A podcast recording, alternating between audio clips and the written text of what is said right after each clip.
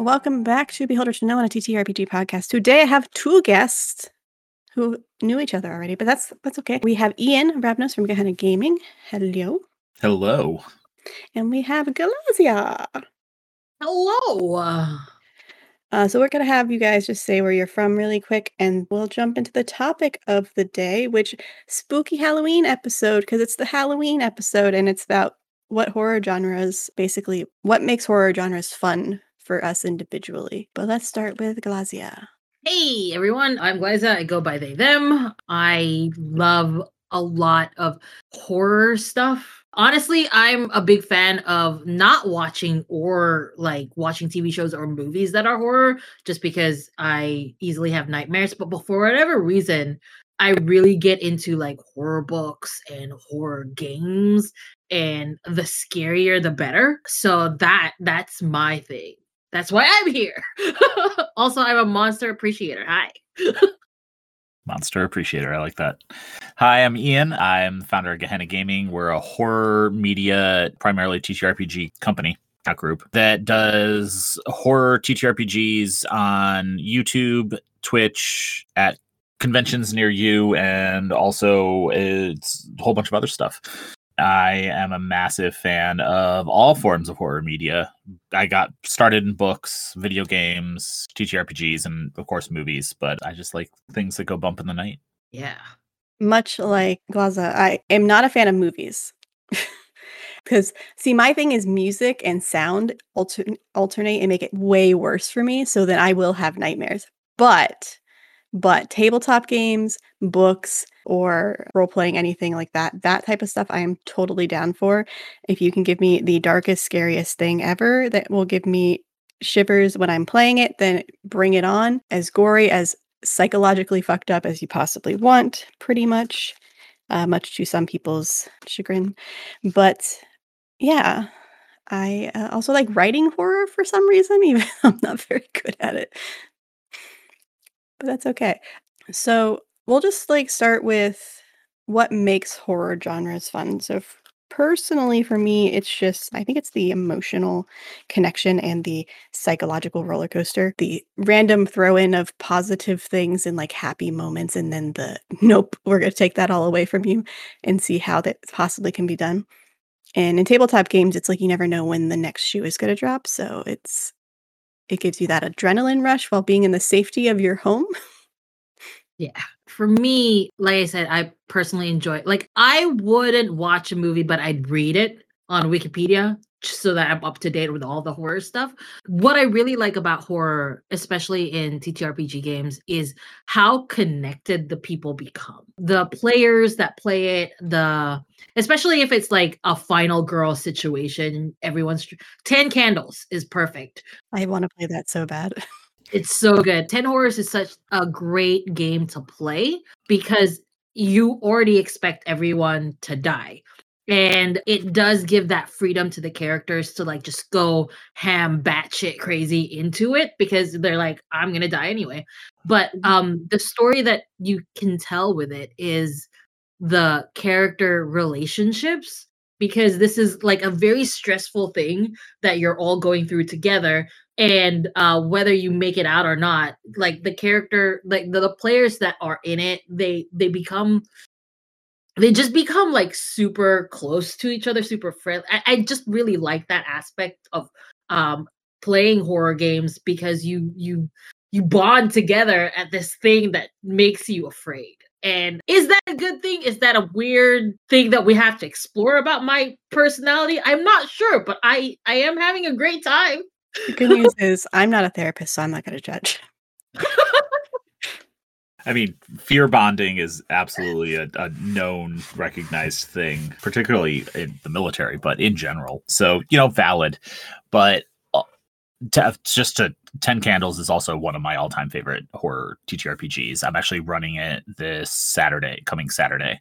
Um, in person for the first time. I've only run it digitally, which is really weird. But for me, I think that the joy of horror in general just comes from telling people stories that get a visceral reaction of any kind, whether that's fear, joy, and just seeing that emotional journey um, and going through it with them is really fun for me. Um, because a lot of the stuff that I do, I mostly GM games. I don't get to run. I don't get to play in a lot of them. I do sometimes, but I'm mostly GM, and it gives me a chance to tell the ideas that are in my head and share them with people in a way and see those reactions instead of writing a book or telling a story where I don't get to. It's less interactive. That's that's definitely fair. So the first horror, like full on horror game that I played that actually was like, what the fuck was called Divinity on Weave the Tale for my first stream game for Weave, which why I jumped into that one, I don't know. I didn't I was like, Will I enjoy this? And my friend said, Yes, yes, you will. And I said, Okay. Kult is a great game. Kult is uh I've heard it described as the black metal of TTRPGs. I don't know if that's necessarily accurate, but it's definitely just to give an example, whenever anyone says I really want to tell like a Hellraiser kind of story in a TTRPG, I just say just grab the Kult core book, you'll be fine. It's there. It's basically Hellraiser, the TTRPG. Yeah.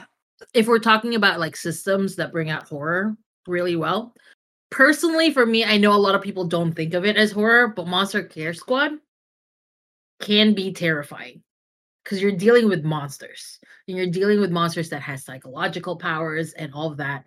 And I remember one game that I played where I ran it and um basically it's you expect it to be wholesome and sweet because you're healing people but the effects of it one of basically like turned a lot of the people in the in the space station into like mind controlled like zombies and you can see the visceral fear in all of my players as they're like terrified of what's happening because like a group of scientists just turned around and started screaming at them to get out and it was just so good and and that's that's why I love Monster Care Squad because you can blend this whole like wholesome and horror thing, which is basically describes me as a person.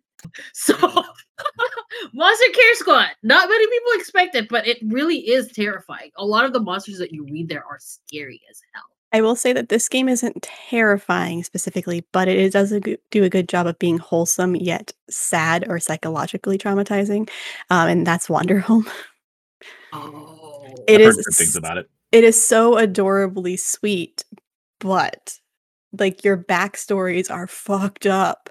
So like those stories come into play a lot, and you see the emotional baggage that comes with each of the characters. While nothing bad is happening currently necessarily, or nothing terrible is happening, you have little moments of like abandonment issues or like um like there was a moment where my character just got really sad because her one tr- friend that never abandoned her left her for somebody else to just to visit but my character was like 9 and she took it completely differently and they're like oh everybody's going to leave me?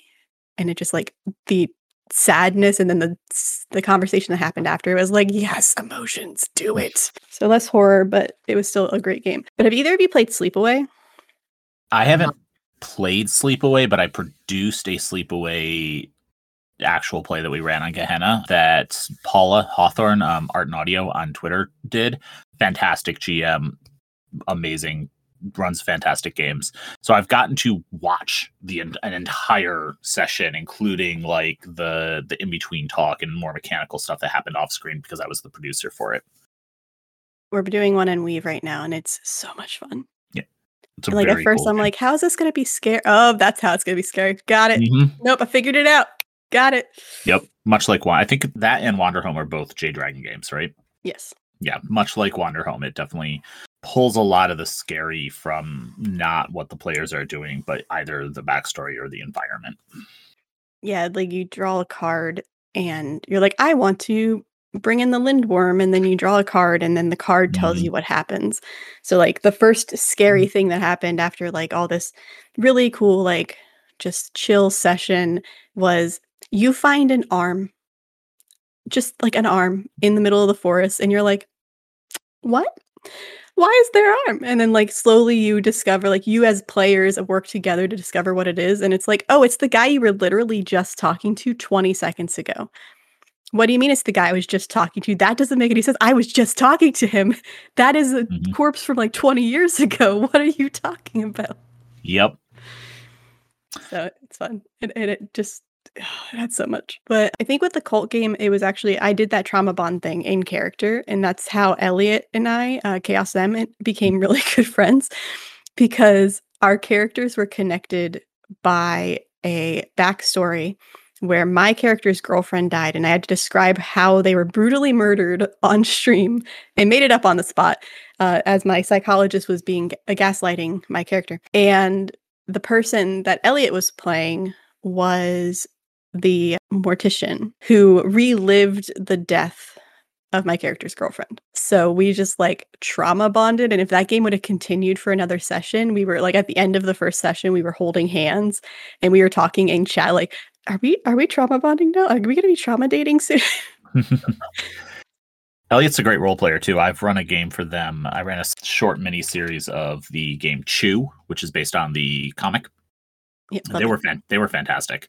One of my favorite scenes that was terrifying to me personally, and it wasn't even a horror game itself. It was like a space opera sort of game, but there was uh, a character uh, by Noir, uh, the Noir Enigma, and uh, they were doing this angel that was just tired of humans and want to go home and the way they were talking about it the way they were explaining like how the angels look down at humans and whatever them not realizing that i'm not actually human but like the way they were talking was like absolutely terrifying. It was clinical. It was a villain and i felt like terrified. Um and it and then afterwards i was like this is kind of hot, but also this is terrifying. I'm scared out of my mind. But yeah, I just like you can have horror come up in any game. Mm-hmm. And I feel like it could it'll always fit. Like even in a small romantic game, you can have a little bit of horror and people will be just like, you know, and it's not just like ooh scary ghost horror, but like sometimes the best horror stories are just humans being terrible to each other. I think it's really easy to forget that any any genre needs to have elements of other genres in it, and because it humans are not one-dimensional creatures we're complex and we so a good horror story will also have romance and comedy and lightheartedness because that helps us recognize what is scary and differentiate fear from other emotions instead of just being like on the entire time I think that's one of the things um, that really separates good horror video games from bad ones as well, because there are a lot of bad horror video games. it's because they try too hard. I think the games that are the games in TTRPGs are the books that are just constant horror, go, go, go, go, go. Like eventually you get kind of numb to it or it, it becomes overwhelming. Mm-hmm. So, like, I know that there have been games that I've played that were horror esque psychological messing with you, but for like four or five sessions, we got no answers. We just got more things thrown on us and more things thrown on us. And we're like, look, we need something. Cause like at the point near the end of that session, uh, fifth session, my character was so numb that they just punched a random person in the face for no fucking reason. They're like, the door opened, it was inconvenient for her, and she punched him. They're like, what the fuck are you doing?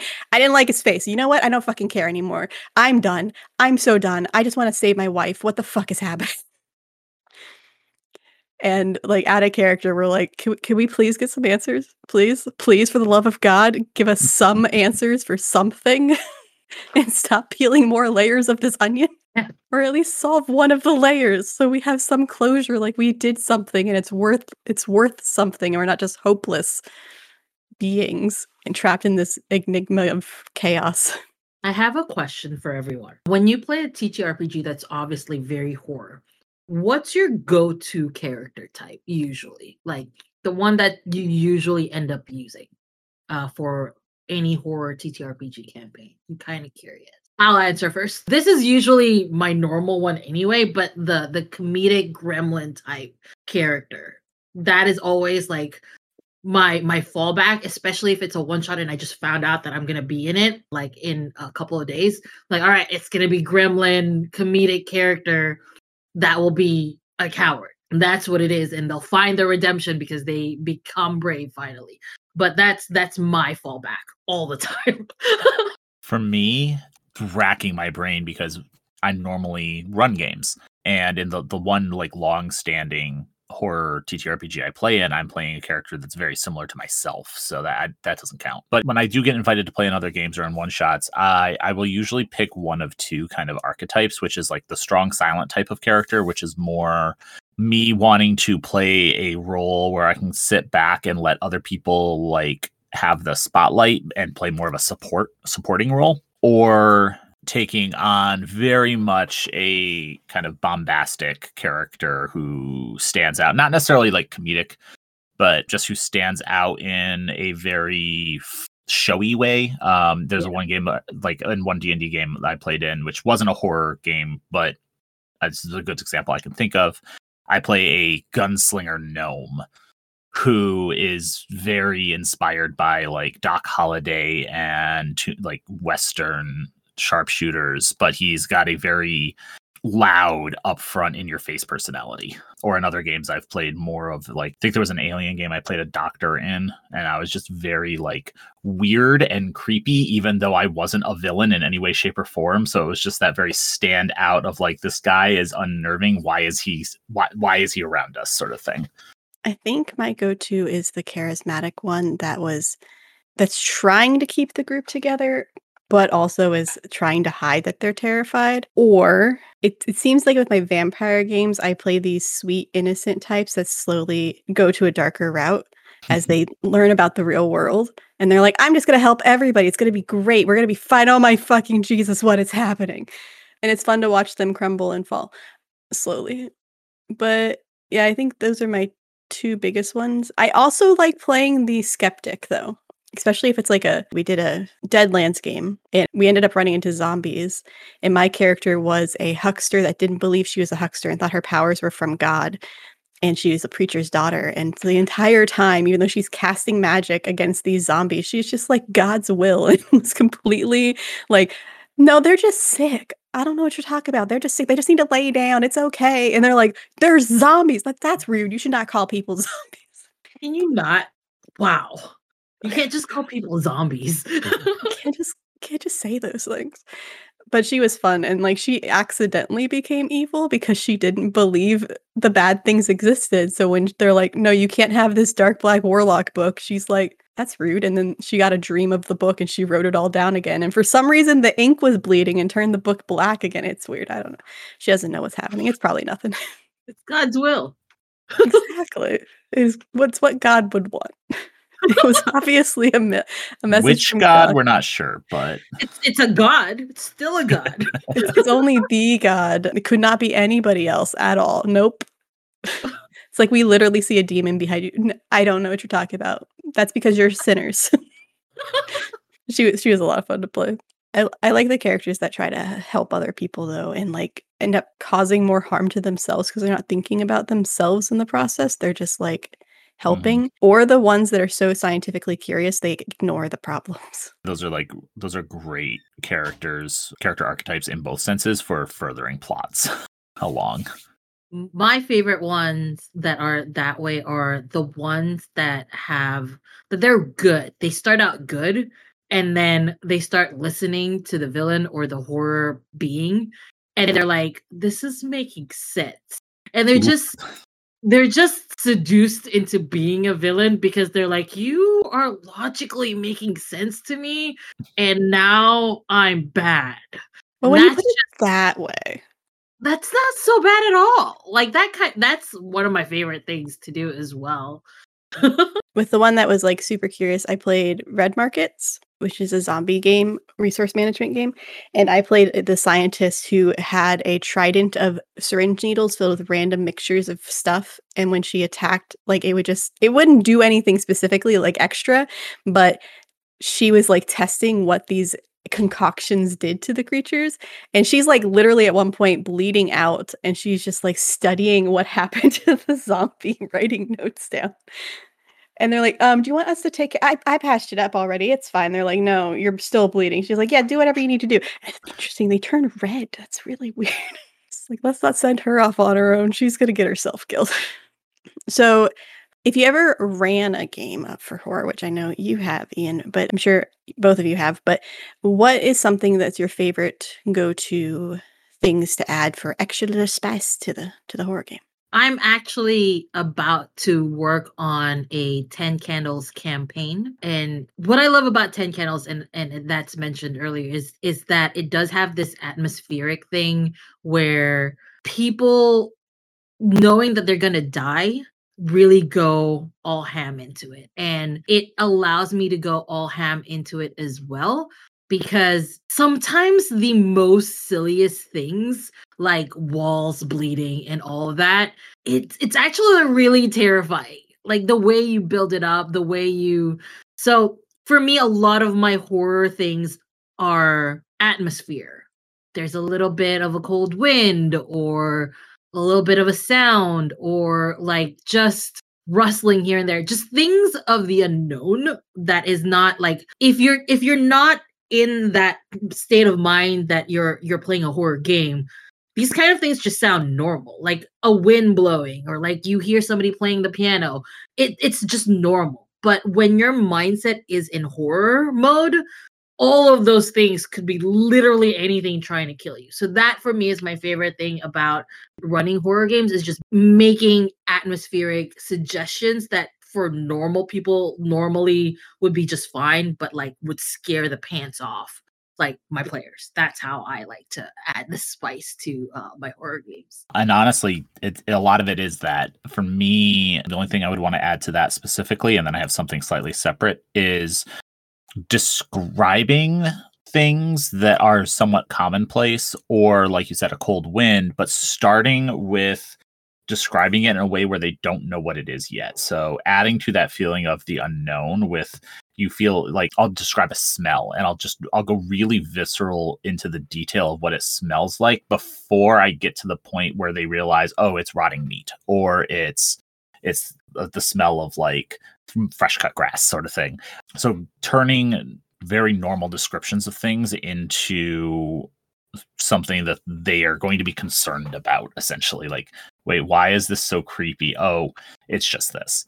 The other thing i really like to do is subverting expectations and doing really commonplace descriptions of things that are terrifying one of my favorite things to do in call of cthulhu when i run that is if they're investigating a room or looking around somewhere, I'll describe the room as they're going through it. And then as they interact with something that was really obviously there for them to interact and they go back to leave the room or something, I'll just be describing what they see again and I'll leave something out. Like, oh, the the the, the mannequin is no longer there. Uh, it's like, and it's not that I don't say the mannequin's no longer there. I just don't include it. And then someone will pick up on it. And they're like, wait, where'd the, and then it goes from there. Or I'll describe a knocking on a door, and they're like, "Okay." I go to open the door, and I'm like, "What door? There's no door there."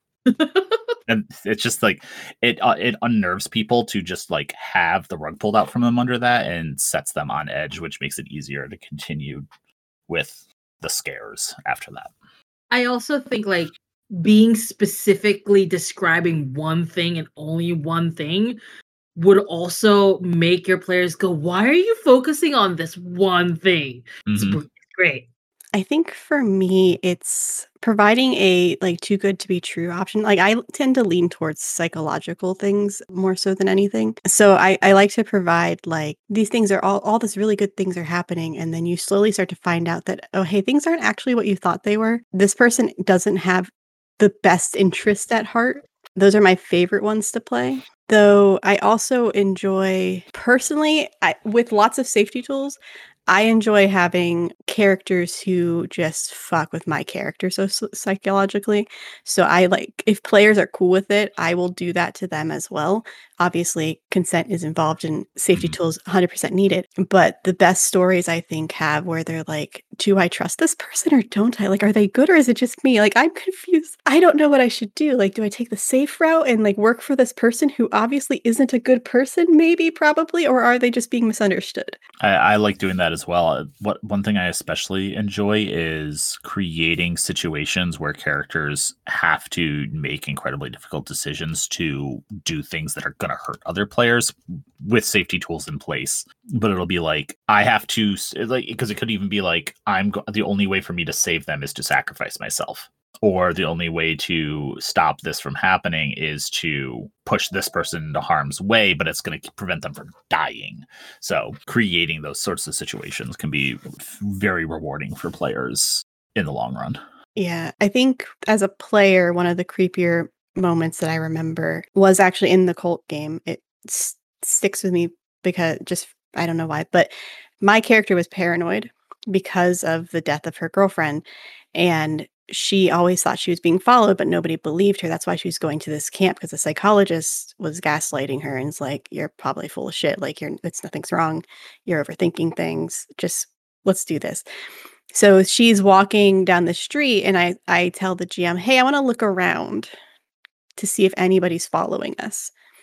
And i look around and i don't see anything but then i get a message on my phone and it's a, in messenger there is a video of someone slowly walking closer to my character from behind and reaching out to touch her but nobody is there. And it's like right where she was. And like when she went to go like look around again out of panic the message got deleted. So she Mm. couldn't show anybody else the message. So it was all like you're just imagining things again and Mhm. getting her in her head again and i'm just like no no no we need to get inside right now like what the fuck why are we doing this? Why do you like we need no go. Go. very much that subverting expectations of okay i go to like show them the message. What message? There's no message on your phone. Mhm. yeah it's like you go to show the message and it's you don't have any missed messages. It's like Mhm. what what do you mean i don't have any messages i literally just looked at the message. Like no, there's nothing there. You must be seeing things or something. Ah, horror. so great so great i think i also like ones where it's like with the, where you were mentioning like how you have it painted as if it's this one person but it's all been breadcrumbs leading to s- a Mhm. point and it's been like planted to be that person i think i really like that as well as a player and as a gm i'm not very good at it as a gm personally because i don't plan well enough ahead of time but occasionally i'll throw something out there that sticks and it's like wait that worked haha i win but I think Gone Girl, the the movie Oh, and book, Mhm. that did a really good job. Like I've never read the book, but watching the movie was yeah. I read the book and I wanted to throw it away like a dozen times before I hit the halfway point because neither of the characters were likable. Mm. I need to have someone who's likable in the book. Like I need to root for somebody in the story. Mhm. unless I know like one of these people is the bad guy. But like the guy who was being framed was a dick, and the girl who supposedly was killed, her journal was so unrealistic sounding. Like, oh, it's okay that he cheated on me, and it's fine that that he went out late on our anniversary. And I'm like, no, nobody would say that. What is wrong with you? And then you get halfway to the you get to the midpoint where it changes and you suddenly realize the truth of what's happening. And I was hooked at that point because I'm like, oh, oh, this person's a fucking genius. Mhm. Okay, okay, I'm I'm onto your games now. Yep. and then I was hooked the rest of the time. I'm like, I'm good. Got this. I love this.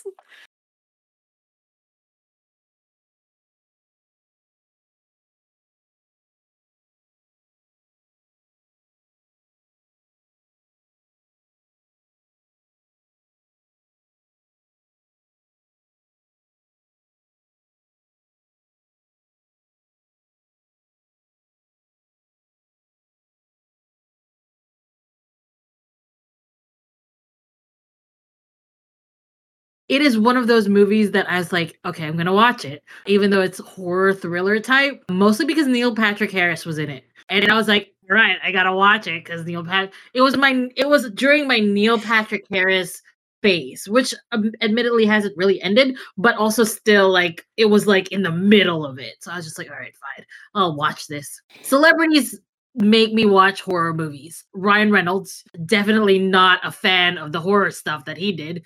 Shit, because it's Ryan Reynolds. That is very fair. There's a bunch of movies I'll watch just because of who directed them, just even if the premise isn't interesting to me. One thing that you mentioned that made me think of a movie that I think does a really good job in the op- opposite direction, kind of subverting your expectation of who a character is and what's going on, is uh, Tucker and Dale versus Evil, Love that movie. where everyone assumes that they're horrible murderers and they're just two normal guys that all of this bad shit is just oh happening Right. around them. They're just building their camp. Their There's little like we just house. They just want they just want to ca- go camping, and all these kids are dying, and they're getting framed for it. It's horrible. but Oh, it's a very hilarious movie, and it does have some very scary moments. Mm-hmm, mm-hmm. Oh, it's such a good mm. movie. I think Horns did a good job of that too. I haven't seen that yet. So I really like Joe Hill's books. Mhm. And I read Horns and then I watched the movie. And it was actually pretty spot on to the book, which was surprising because usually that's not a thing. hmm So I, that's why I don't like watching movies based off books. But You watch the movies first and then you read the books. So the books are like an extra enjoyable thing. I think my issue is I would not want to read the book after watching the movie if I didn't like it. Like the only exception to that rule of the book, the movie being better than the book was Princess Diaries or Princess Bride. I'm sorry. Oh, the Princess Bride? Yeah, The Princess Bride. Just because, like, I don't know, I I, I didn't finish the book because, like, once it got to the point where it started like trailing off of the story part that was interesting, I'm like, yeah, I'm bored. I will say you both have probably not seen many of them because you don't watch a lot of horror movies, but most Stephen King movies are better than the books because they get to the point faster. I understand that 100% because Stephen King's books are not as tight as you Yep. want it to be. So you, mm-hmm. when you watch, like, I think I've watched one movie and I was like, this is a great movie. Never watching another Stephen King movie ever again. I am so happy to have had this, this experience. It was The Mist. It was like super depressing. oh, yeah. and I was like, oh my God. After that's not a great entry point for. S- Ah, it was so painful. I was just like everything they went through, and then that ending, and I was like, Mhm. and then and then I decided to never watch Stephen King ever again. I love that movie. It's so good. It's It's, it's, it's still in my mind. Like after all these years, I've only watched it once, and I've I've never forgotten. you know what movie. it is. It's the perfect Ten Candles movie. Exactly. I haven't watched any Stephen King movies, but I read or I listened to the audiobook of It, Mm, which the voice actor did a wonderful job of making that terrifying. Um, so I had nightmares even listening to the audiobook because of the actual voice acting. But it was still really long. It was like 40 something hours, I think, of audio, if I remember correctly. his books are very long. They're very long. He doesn't like to. He's the type of writer that goes by the seat of his pants. Hmm he's that kind of writer. Um, he doesn't plot or anything. He just lets the story come to him. So that's why it's really windy. Yep. I think that's why I liked Joe Hill a little bit better is because it was like a tame it was a tamer version, but also a more modern version, even though they're a lot of his books are based in like the 80s. And like I read a it was a novella, but there was a story where like a camera took away people's memories and Mm, eventually erased who they Mhm. were completely, which is a terrifying thought because you don't know what's happening. You just see somebody's like slowly erasing until like at some point in the middle of the story, they accidentally or they take a picture of someone and they're like, What are you doing here? And they're like, What what do you mean? What am I doing here? You shouldn't be here. Like, what the fuck are you doing? Just- and he's like trying to figure out what's happening. Dean Koontz is also another horror writer that I enjoy. Very Odd Thomas was one of my favorite series. I haven't watched the movies, but Odd Thomas the book, the books were really good. The movie's also very good. They did a very good job adapting it. I used to read a lot of Dean Koontz. Like he was literally my favorite author in high school to read. I don't know what happened as an adult. I just wasn't into it as much anymore. Because maybe it's because I read so much of it. It like seems predictable now. Like I can kind of predict. read it all already, kind of thing. Yeah, that's kind of how it felt like. Like even though I know I haven't, it just became like I can tell what's going to happen because it's like the same vibe each book or like the same couple of vibes. But I did like the alteration in the books between different viewpoints until they eventually got into the same scene. I really did enjoy that. Um, because you're like, okay, how are these two going to connect? Like, what is happening? How- oh, Mhm. there's three. Oh, there's four. Okay, how are y'all connected? Oh, that's how you're connected. Okay. I just got disappointed when the answer was aliens at the end. I'm like, why why aliens? Could have been anything else. Honestly, I don't think I'm afraid of aliens. I'm not either. I'm not Yeah. Just terrified. lackluster. I'm not- I'm terrified of like human villains. Ghosts, I can be terrified. Elder beings, definitely. Shout out to Call of Cthulhu and Delta Green, which I'll be playing later. But really, like, I'm not scared of aliens. I feel like I would be friends with an alien. And if I die because of an alien, it'll be a worth it death kind of situation. So I'm not terrified of aliens. Yeah, I'm not. I'm not either. I know some people who the abduction side of it is scary for them, but that's I think that just as a general abduction is terrifying, like in in any sense. For me, over the years, the two things that have ended up actually being like terrifying to me are folk horror, very much in that sense of like the unknown of nature and the world around us and things not being what they seem and then also in the more i guess european sense or british sense since they kind of, they've really hammered home the genre the the small town cult Oh, vibe yeah. like wicker man or midsummer uh, movies like that or stories like that rather that you you visit a town where everyone is on the same page and you are not What movie did I watch? It's the Wax movie, Oh, that one, the one that has Paris Hilton in it. I think. house of wax House of Wax, that's it. That one kind of had that vibe. I didn't like Mm. there was like I watched that movie. Like, I, don't, I don't watch a lot of horror movies. Like I've watched all of uh, the Nightmare on Elm Street movies because my best friend's obsessed with them. Like all the Jason movies because she's obsessed with them. I've watched House of Wax, and that one had a few moments where I'm just like, ah ha ha, why, why is this thing? And and the two moments were anything to do with like cutting off appendages, specifically like fingers. Mm. It's just like, ah, no. So when they're trying to like their lips were super glued together and they're like wiggling their finger trying to get attention from someone, and the bad guy's just like, nope, that's not cool, and just takes care of it. And I'm like, no, thank you. and then the second one was when he finds his friend and the eyeball just randomly moves Mm. because they're still alive, which kind of leans on kind of towards my phobia of dolls, though. So I think it's like it's a wax statue, even though it's not a wax statue, and I know that, but my brain doesn't know that. Yeah, yeah. It's like, ah, it's moving. But like the part where he's like trying to get the wax off of him, but the wax has been infused into his skin. And I'm just like, ah, no, thank you. Go away.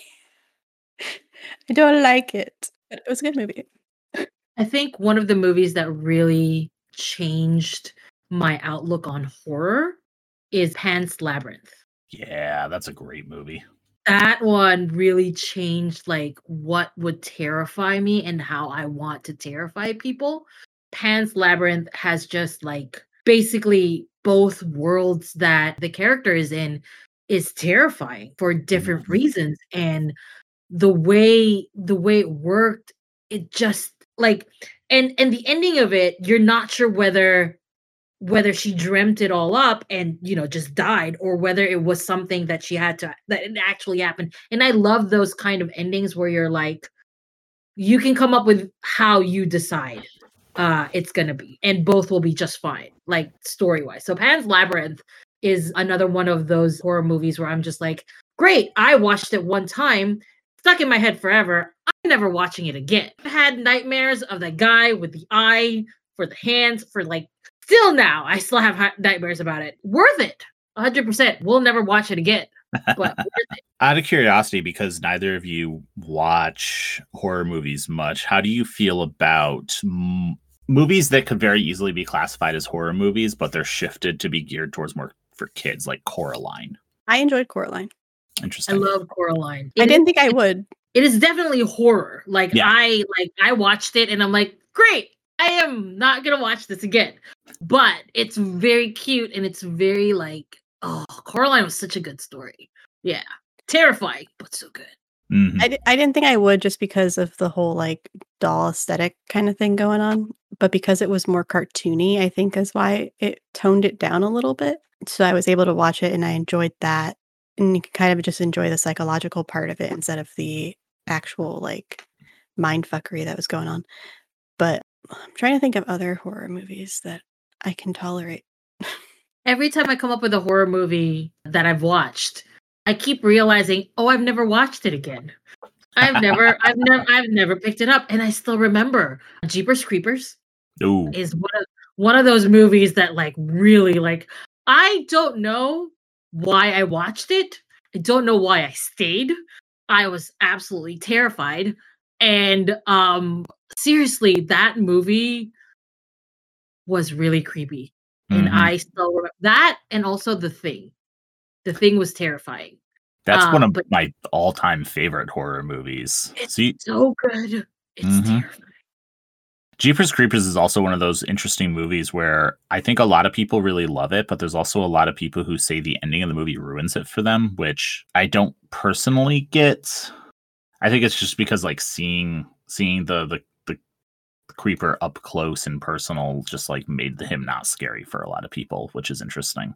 Maybe because they had a different version of what he looked like in their head. I think so. Because I like I like that aesthetic when you never actually know what they look like because Mhm. it could be anything, and then every person has a different version. So if you talk about it, like, oh, actually, I kind of imagined him this way, and then somebody else had imagined it completely different. So like the Goosebumps movies, I know they're not supposed to be terrifying. There's only one that is to me, and it's Slappy, Yep. Well, Slappy. but that's because of my phobia.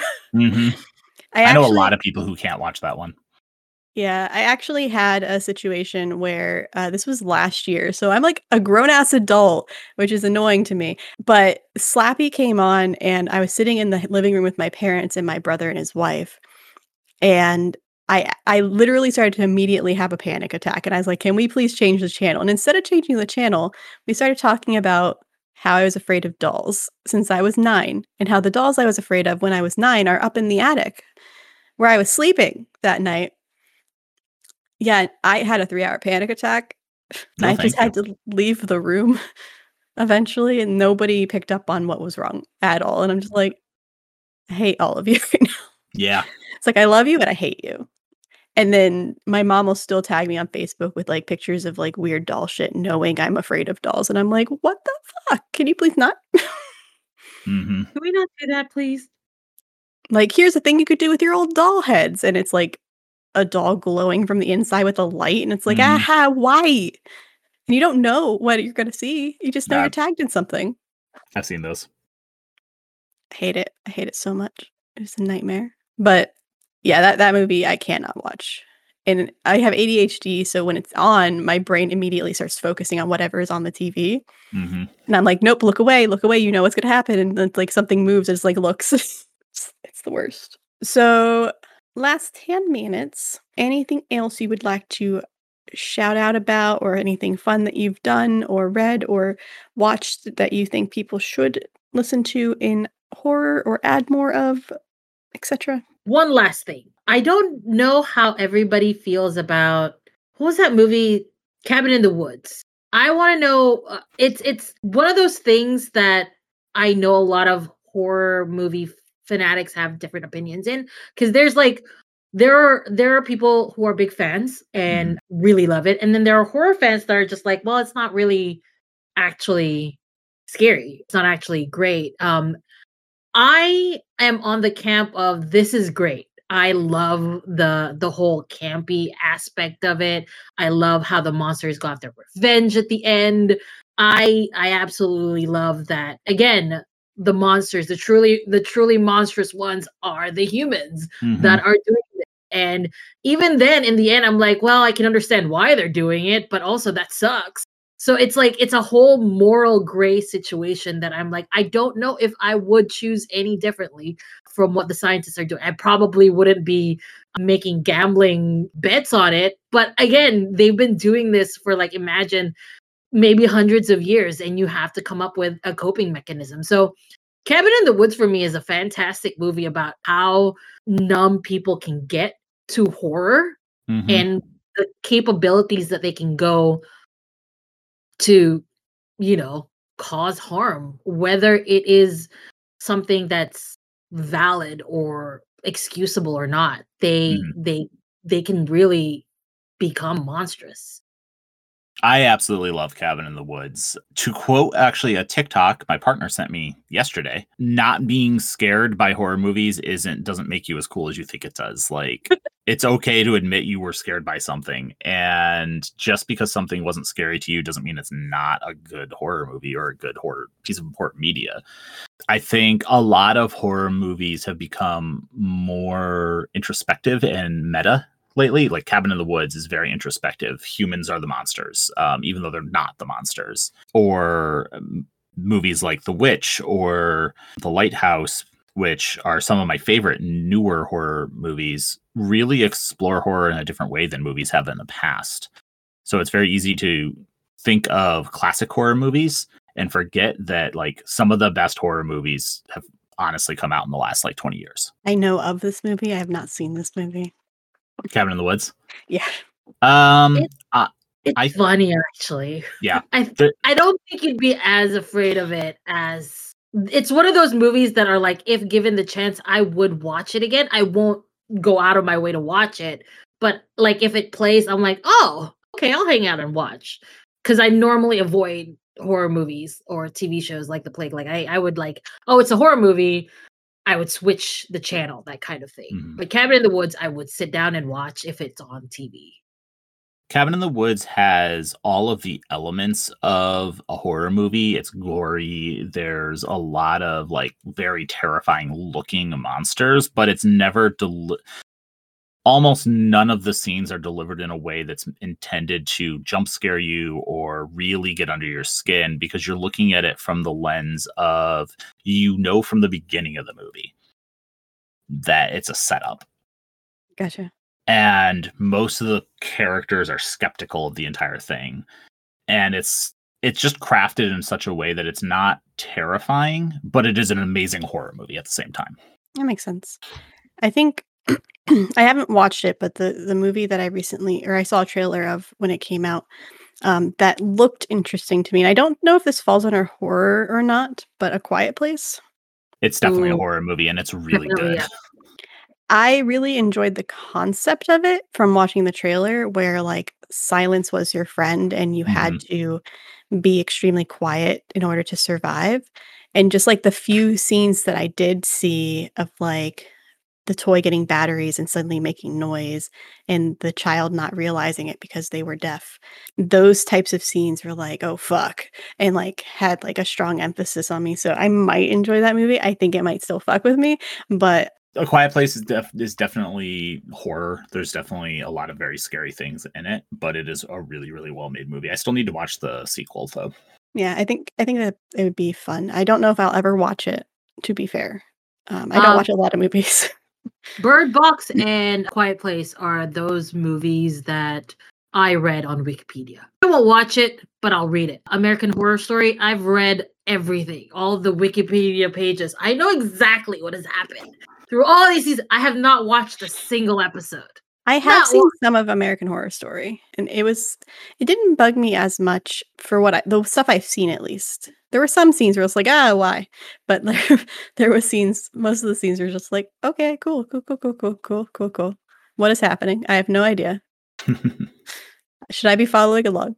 Well, thank you so much for joining. Let's have everybody say where they can find you, and all the links will be in the description down below. This is going out on October 31st, if that helps with your calendar shout outs at 9 a.m. I can go, hey, I'm Gliza. I go by they, them. I'm a person of many hats. I'm a podcast host. I am a writer. I am a talk show host of a show called Trial Run, where I interview different TTRPG personalities, gamers, creators, writers, uh, players, uh, and everything else in between. I create a character with them and run them through a quick one shot of their choice. And it's just a whole great time. I you can find everything uh what I'm doing, my schedule and all that by just going to bio.link forward slash classical Glyza. That's where all my schedule is at. Or you can just find me at any of my socials just by looking for at classical Glyza. I'm everywhere as at classical Glyza. That's Twitter, Twitch, uh, TikTok, and Instagram. But I am very, very active on Twitter, as that's where I make all of my announcements. A uh, couple projects that I'm working on, I guess, is the 10 Candles campaign. Uh, that's right, campaign. There's going to be five episodes of the same characters, and they're all going to die because this is 10 Candles. And I'm also, the casting has gone out for uh, spice.edu. It is going to be me running a Spies campaign using I Spy by the Brandy Rose, and it's going to have totally spies uh, aesthetic where you're a college student and you're a spy and you have to save the world, but also make sure you have a great, thriving dating life. So keep an eye out for castings. It should be out by now, uh, and hopefully you apply for it. And that's I all. I'm interested.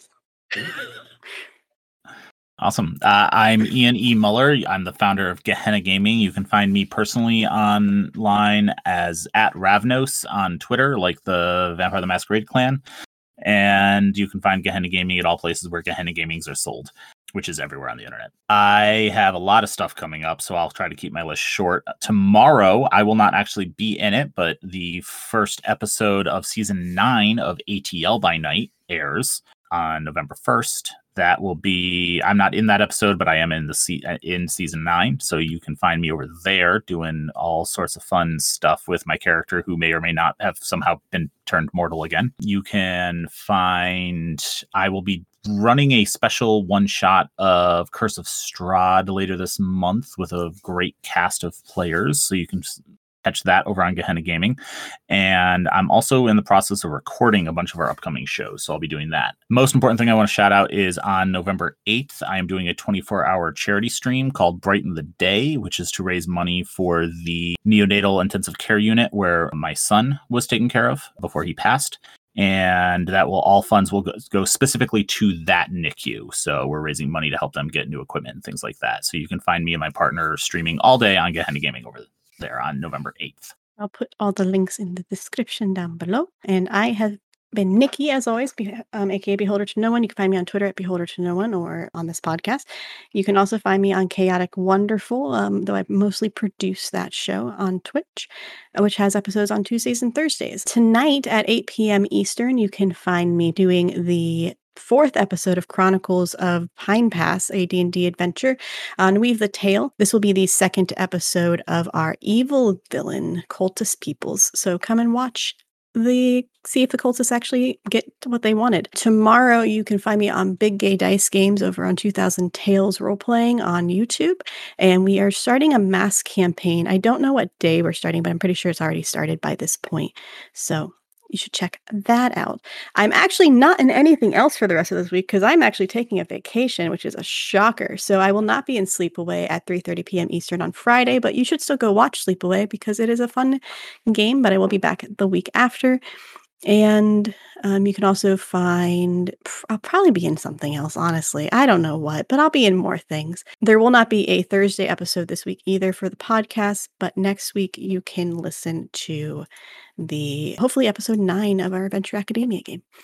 So that is all for me. If you need any scratch that as all for me because I'm about to say more shit. If you need me to hire for audio editing, video tutorial creations, TTRPG development to writing or editing, or professional GM, please hire me. That'd be great. Thank you. I need money for Christmas or bills or both. But that's all from us. Uh, keeping awesome. We'll see you next time. Bye.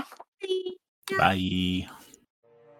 Hey, before you go, I just wanted to let you know that this episode was edited by Matt over at Walsh Animation. They are part of the Table Party podcast, and I wanted to give a little bit of a shout out to them, especially because Matt has been such a freaking lifesaver when it comes to editing the discussion episodes recently. So please listen to this ad for Table Party podcast and go check them out and make sure you give them some love. Thanks. What makes Table Party different from other tabletop podcasts? The music. The setting. The characters. The gore. A bunch of different games. The refreshing coldness of ice cream.